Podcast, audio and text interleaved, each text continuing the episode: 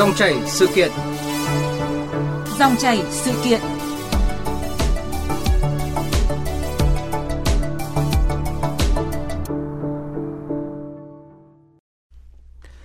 Thưa quý vị và các bạn, những ngày đầu xuân năm mới là thời điểm nhiều lễ hội được tổ chức ở các địa phương trong cả nước. Đi lễ hay du xuân đầu năm, ai ai cũng muốn được thưởng ngoạn những không gian đẹp đẽ vui tươi.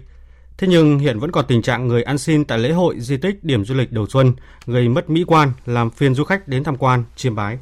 Giải pháp nào chấn chỉnh tình trạng ăn xin làm phiền du khách tại các lễ hội là câu chuyện sẽ được bàn trong dòng chảy sự kiện hôm nay với chuyên gia xã hội học, phó giáo sư tiến sĩ Trịnh Hòa Bình, nguyên giám đốc Trung tâm Điều tra Dư luận Xã hội, Viện Xã hội học Việt Nam. Vâng, xin chào ông Trịnh Hòa Bình ạ. Cảm ơn ông đã tới phòng thu trực tiếp của chúng tôi để à, tham gia chương trình hôm nay ạ. Vâng, xin chào các biên biên tập viên Duy Quyền và Thu Hà. Chào quý thính giả. Vâng thưa ông, à, thưa quý vị,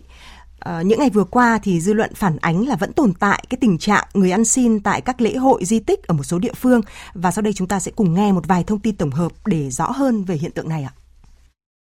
Sáng 18 tháng 2, tại khu vực bãi gửi xe máy ở Đền Tranh, xã Đồng Tâm, Ninh Giang, Hải Dương, xuất hiện một số người ăn xin ngồi lê lết để xin tiền những người đi lễ du xuân. Tại không gian lễ hội truyền thống làng Mộ Trạch ở xã Tân Hồng, Bình Giang, Hải Dương cũng ghi nhận tình trạng tương tự. Na Sơn Động Phủ ở Xuân Du, huyện Như Thanh, tỉnh Thanh Hóa, hay còn gọi là đền Phủ Na. Vào mỗi dịp Tết đến xuân về có rất nhiều người về vãn cảnh chiêm bái. Tuy nhiên, nơi đây đang xuất hiện cảnh nhiều người ăn xin án ngữ giữa đường, ngay cổng ra vào, khiến người dân du khách vào đền cảm thấy ái ngại.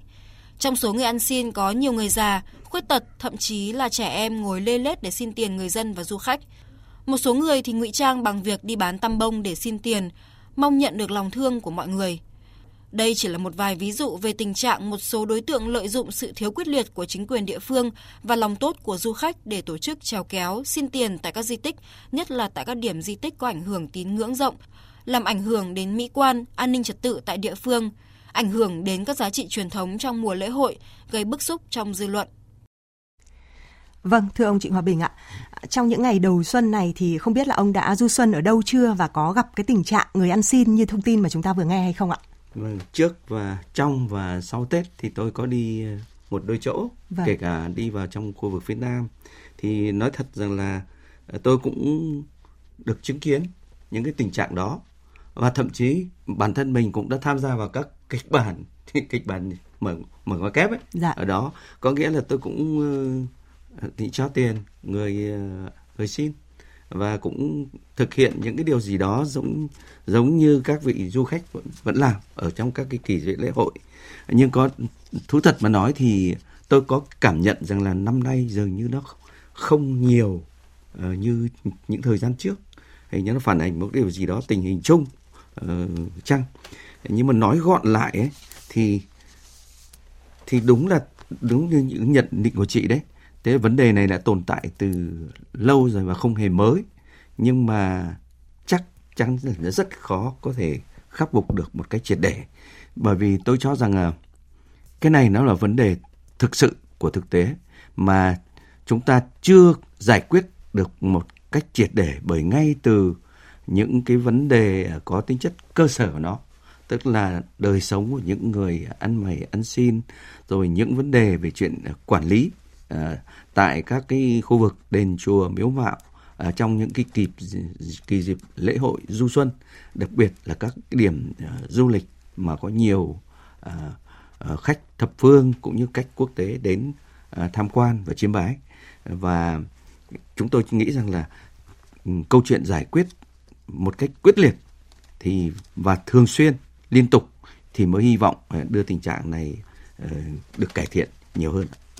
Dạ vâng. À, ông cũng đã nói tới cái việc là à, cái tình trạng ăn mày ăn xin ở những cái khu vực lễ hội thì không phải là chuyện mới nhưng mà nó rất là khó giải quyết triệt để với nhiều những cái lý do à, đời sống của người dân rồi cái cách quản lý của địa phương ở các cái nơi di tích đền chùa miếu mạo mà à, diễn ra các cái lễ hội à, vậy theo ông ạ nếu như mà không xử lý dứt điểm những cái tình trạng để ăn xin trèo kéo làm phiền du khách thì sẽ ảnh hưởng như thế nào tới hình ảnh du lịch Việt Nam, nhất là với những cái khách du lịch nước ngoài lần đầu tới với Việt Nam ạ? Ờ, tôi nghĩ rằng điều đó là chắc chắn. Nếu cái việc trèo kéo ăn xin thì làm nhếch nhác cái không gian văn hóa nói chung của xã hội ta rồi ờ, làm xấu xí đi cái khung cảnh của những cái ờ, điểm du lịch hay những cái cảnh quan mà nơi đó có nhiều du khách từ ờ, trong nước cũng như khách nước ngoài tới à, tham quan và chiêm bái thì rõ ràng rằng những hình ảnh như vậy nó làm à, xấu xí đi biết bao nhiêu. Và uh, sẽ rất đáng buồn nếu như với du khách nước ngoài người ta nhìn nhận rằng cái việc có những người hành nghề ăn xin tồn tại một cách thường xuyên uh, liên tục ừ, không chỉ uh, có thể nói là từ năm này qua năm khác ở những cái điểm như vậy thì sẽ rất xấu xí người ta người ta nhìn nhận rằng đó cái gì đó giống như cái biểu trưng giống như cái đặc trưng uh, của cái hoạt động du lịch của chúng ta hay là những cái điểm tham quan những cái cảnh quan văn hóa như vậy chúng tôi nghĩ rằng điều đó à, chắc chắn là rất xấu xí và cái hình ảnh du lịch Việt Nam chúng ta chắc chắn là khó mà cất cánh được chừng nào mà những hình ảnh nhếch nhác uh, và, và và và xấu xí như vậy vẫn còn tồn tại. Dạ vâng. À, thực ra là thực tế không phải là các địa phương không nỗ lực để giải quyết cái vấn đề đau đầu này. Đơn cử như là ở xã Xuân Du, huyện Như Thanh, tỉnh Thanh Hóa chẳng hạn ạ, thì ông Trương Văn Cảnh, chủ tịch Ủy ban nhân dân xã cho biết là người ăn xin ở Phủ Na đa phần là từ nơi khác đến và địa phương thì cũng đã tuyên truyền vận động để họ không ngồi trước cổng đền. Tuy nhiên thì kết quả cũng chưa được khả quan. À, với những người này thì chính quyền xã cũng đã mời về ủy ban rồi cấp cho mỗi người 15 kg gạo, 100.000 đồng một ngày để họ không ăn xin ở cổng đền nữa. Nhưng mà ủy ban xã thì à, không giữ người được lâu nên khi mà thả họ ra thì họ lại ngồi trở lại ở chỗ vị trí ăn xin ạ. Vâng ạ, thưa ông Trịnh Hòa Bình, ông bình luận gì về cách làm này của chính quyền xã Xuân Du ạ? Vâng, tôi thấy rằng là đây có thể nói là một cái cách làm tích cực và có trách nhiệm của cái ờ, lãnh đạo cái địa phương này. Nhưng rõ ràng rằng là uh, chúng ta sẽ không có đủ cái nguồn lực cũng không có đủ cái bộ máy thời gian cũng con người để đảm bảo chu cấp cho người ta với cái số lượng cấp dưỡng như trên chị nói là 15 kg gạo, 100.000 đồng một ngày một người vâng. để cho người ta không ngồi ăn xin. Và cái lễ hội uh, tồn tại bao nhiêu ngày thì chúng ta phải trang bị cho họ từng đấy ngày thì điều đó cũng là một thách thách đố đối với mỗi địa phương. Cho nên chúng tôi nghĩ rằng là đấy là cách làm dẫu là có trách nhiệm đi chăng nữa nhưng rõ chúng ta hoàn toàn có thể nghĩ rằng là à, rất khó khả thi cho với tất cả các cái à, điểm du lịch những cái cảnh quan nơi này nơi khác khi mà có những cái hoạt động lễ hội tương tự như vậy. Và chúng tôi nghĩ rằng là cái quan trọng hơn đấy là uh, phải là có sự liên lạc uh, giữa những cái uh, địa phương mà có người đến uh, uh, ăn xin rồi làm các hoạt động uh, trèo kéo như vậy với, liên liên lạc với cái địa phương của người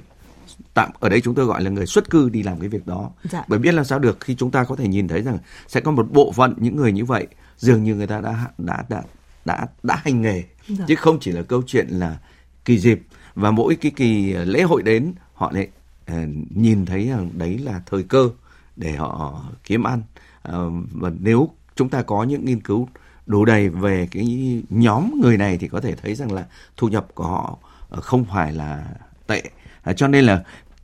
cái uh, khoản tiền uh, chu cấp, khoản tiền cho thêm động viên người ta uh, không đi ăn xin của cái ủy ban uh, xã Xuân Du huyện Như Thanh trên kia chắc chắn không bao giờ đủ. Và cái điều đó chỉ có kích thích thêm cho cái lòng tham của những người đã đã quyết tâm dấn thân vào cái nghề đó. Ở đây chúng tôi không muốn nói đến những cái những cái nhóm yếu thế mà người ta buộc lòng phải hành cái nghề này. Dạ vâng. À, có một cái chi tiết ạ là một trong những cái nguyên nhân mà khiến cho tình trạng này không được xử lý dứt điểm. Người ta cho rằng là bởi có những cái đối tượng họ đã lợi dụng người già, trẻ em rồi người khuyết tật để đứng ra tổ chức ăn xin nhằm thu lợi bất chính ạ. Phải chăng là chúng ta vẫn chưa có chế tài đủ mạnh để xử lý các cái đối tượng chăn dắt bảo kê này thưa ông? Ờ, Ở đây chúng tôi cho rằng là không hẳn là chúng ta chưa có các chế tài đủ mạnh. Cái vấn đề là thực hiện nó như nào và có ờ, giải quyết nó một cách thật sự quyết liệt, một cách thường xuyên liên tục hay chưa. Ờ, ở đây chúng tôi vẫn nhấn mạnh lại các cách làm tức là phải thường xuyên, phải liên tục và đặt ra như một cái ờ, gọi là một cái hoạt động chính trị như một cái như một cái cam kết chính trị của các cái địa phương mà bị có rơi vào những cái trường hợp như vậy. Điều đó tôi muốn nói đến cái câu chuyện tức là uh, không phải là chúng ta làm theo kiểu chiến dịch hay là thực hiện uh, vì cái sự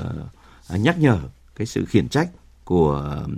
uh, của cơ quan nhà nước cấp trên. Mà cái quan trọng là vì chính cái sự cái bầu không khí uh, trong trong sạch và văn hóa nhân văn của những cái điểm uh, uh, du lịch hay những cái uh, cảnh quan mà trên kia chúng ta đang nói và chắc chắn rằng là muốn làm như vậy thì chúng ta phải xác định cho đủ rõ đúng cái mức độ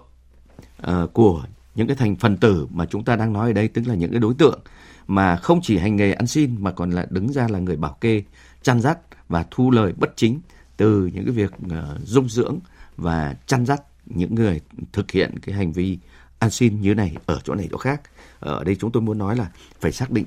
rõ ràng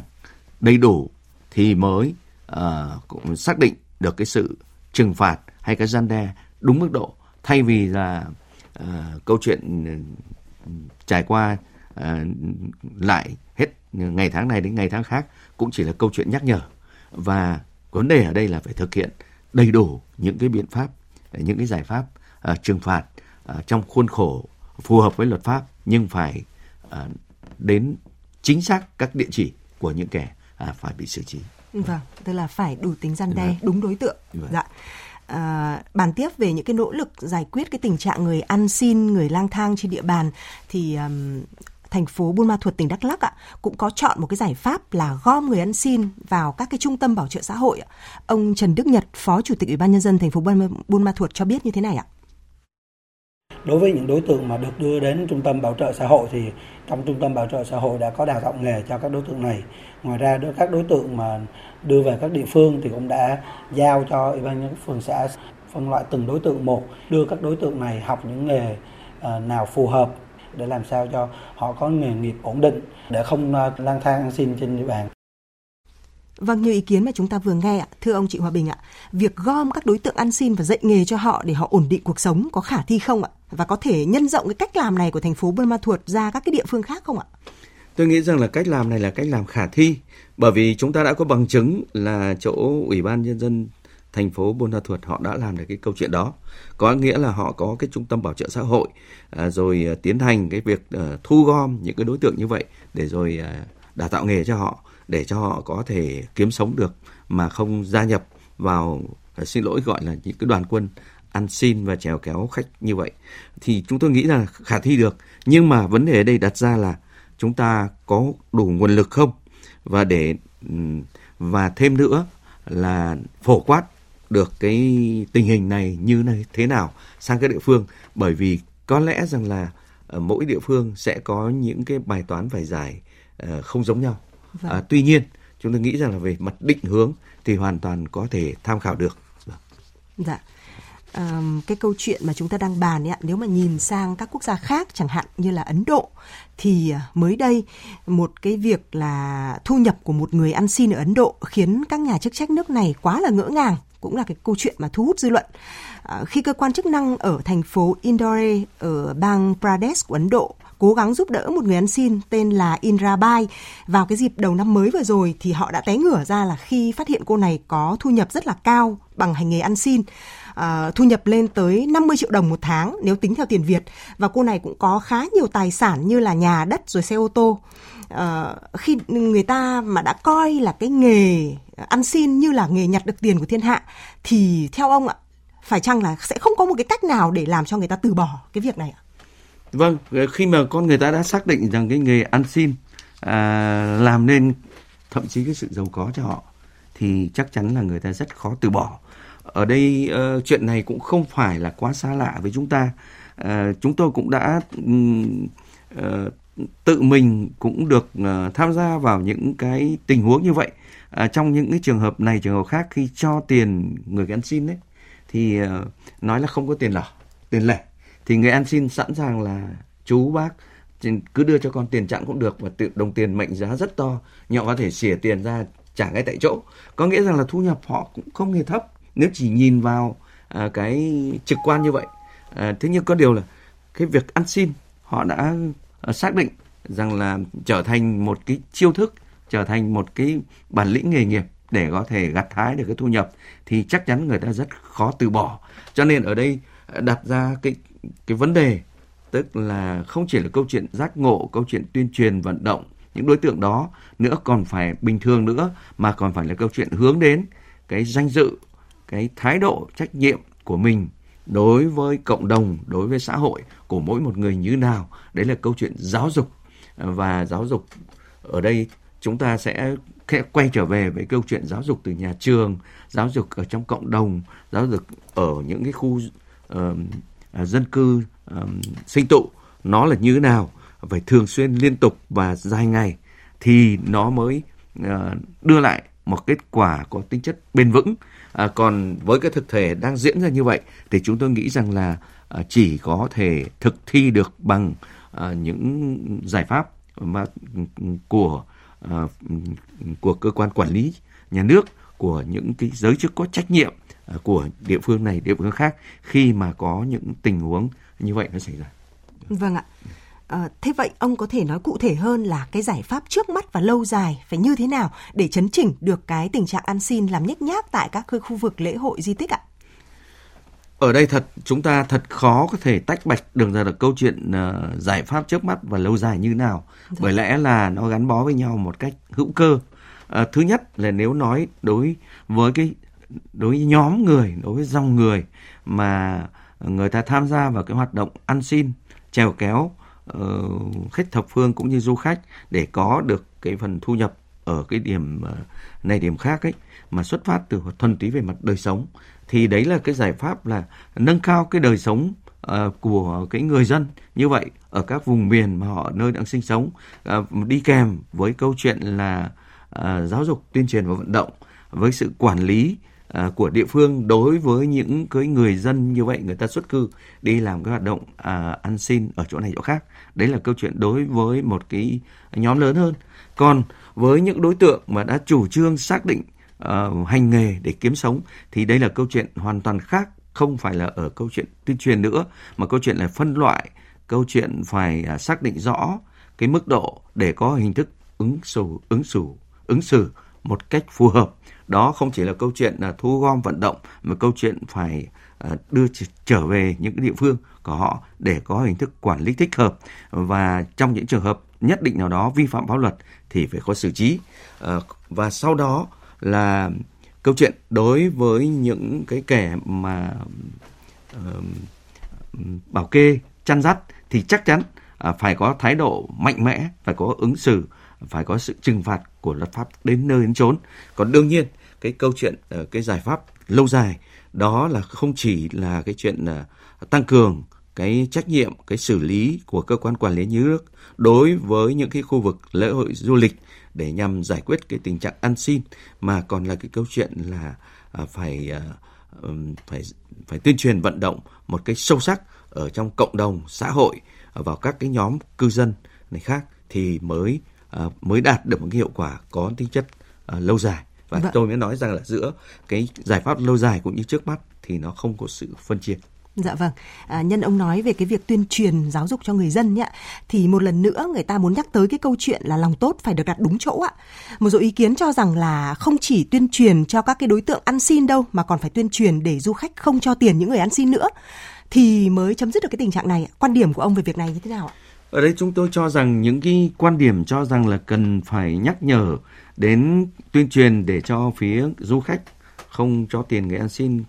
cũng là một quan điểm ờ, đúng. À, nhưng có điều là chúng tôi nghĩ rằng là thật khó có thể tuyên truyền vận động được cho du khách hay cho khách thập phương người ta làm chuyện đó bởi vì